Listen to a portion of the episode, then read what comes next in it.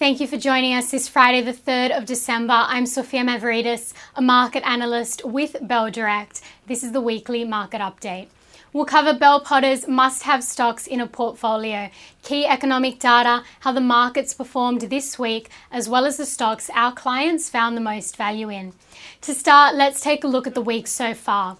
There's been some key economic data released this week. On Wednesday, the country's growth rate was released. The economy contracted less than expected, with GDP falling 1.9% in the September quarter. Household final consumption expenditure fell 4.8%, and the household savings to income ratio rose from 11.8 to 19.8%, driven by an increase in household income and a decline in spending. Additionally, disposable income increased at its fastest rate since 2008 underpinned by the government's support payments to households and businesses impacted by the pandemic. Now, in terms of net trade, exports of mining and rural commodities increased while imports of goods declined. Balance of trade data was released yesterday. The trade surplus decreased to $11.22 billion in October. Exports fell 3%, driven by the falls in iron ore prices, while imports fell at the same pace. Now, looking at the market this week so far, global markets all had a tough start to the week amid news of the new COVID Omicron variant. Concerns were eased later in the week. However, the Aussie market, Monday to Thursday, has fallen 0.7%. Most stocks are lower except for materials and communications services, which are slightly higher. Looking at the stocks leaderboard, KFC owner Collins Foods CKF has performed best week to date.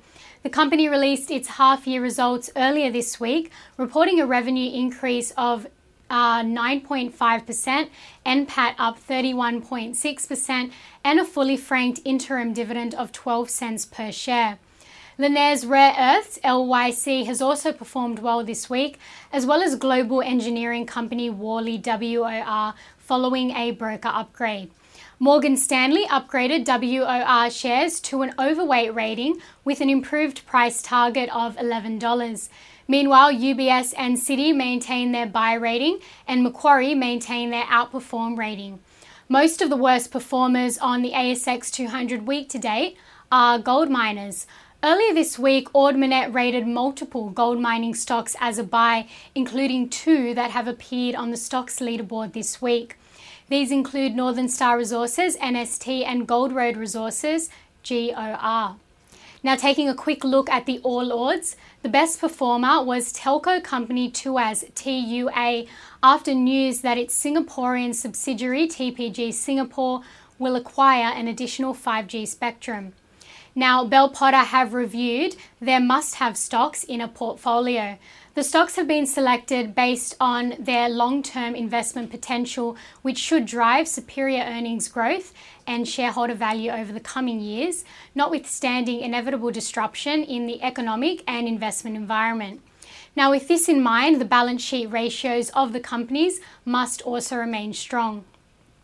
Now, Bell Potter's first champion stock is Amcor AMC, a global packaging and for food, beverage, pharmaceutical, medical devices, home and personal care.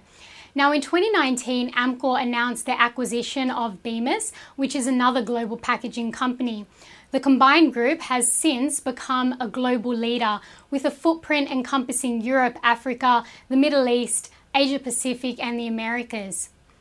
Urban Toll Road Network's owner and operator, Transurban Group, TCL, is another also on the list.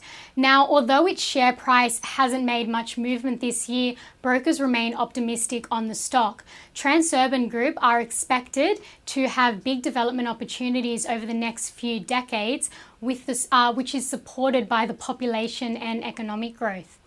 Challenger CGF, a retirement income and investment company who provide re, um, retirement annuities. So it's a stock with long term potential as baby boomers continue to move into retirement. Now we then have Lendlease Group LLC, one of the biggest names in the international property and infrastructure market. Now, in international markets, there are opportunities for growth in urban regeneration. The end value of Lendlease's uh, urbanization pipeline is now sitting at $101 billion globally. Industrial property company Goodman Group GMG is another must have stock with global operations centered around ownership, development, and management. Netwealth Group, NWL, is an Australian investment platform technology provider offering investment management solutions to financial intermediaries. Now, the company's future outlook is based on a structural shift within the wealth management sector. So, that's the shift from the larger players to the independent players in the industry. Now, more recently, Netwealth have taken market share from the major banks and the other large diversified financial businesses, which supports the company's growth outlook. We then have CSL, the leading global organization in the development, manufacture, and distribution of plasma therapies and influenza related products. CSL have an extensive research and development portfolio. Additionally, Sonic Healthcare, uh, that's SHL, which is the world's third largest pathology provider. SHL has international expansion opportunities as the demand for pathology services continues to grow.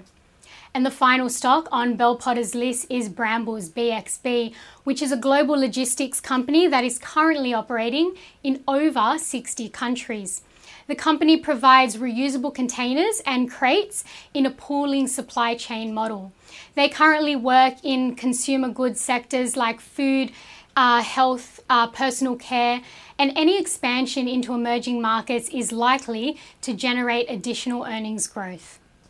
Now, moving to the most traded stocks by Bell Direct clients this week, these included BHP, BHP Pilbara Minerals, Commonwealth Bank, Transurban Group, and Novonix. Our clients also bought into Westpac, WBC, and Fortescue Metals, FMG, while took profits in Telstra, TLS, and Woodside Petroleum, WPL. And economic data to look out for next week is the RBA's interest rate decision on Tuesday, which is expected to remain unchanged. And that's all for this week. I'm Sophia Mavridis with Bell Direct. Have a great Friday and a great weekend, and I'll see you on Monday morning.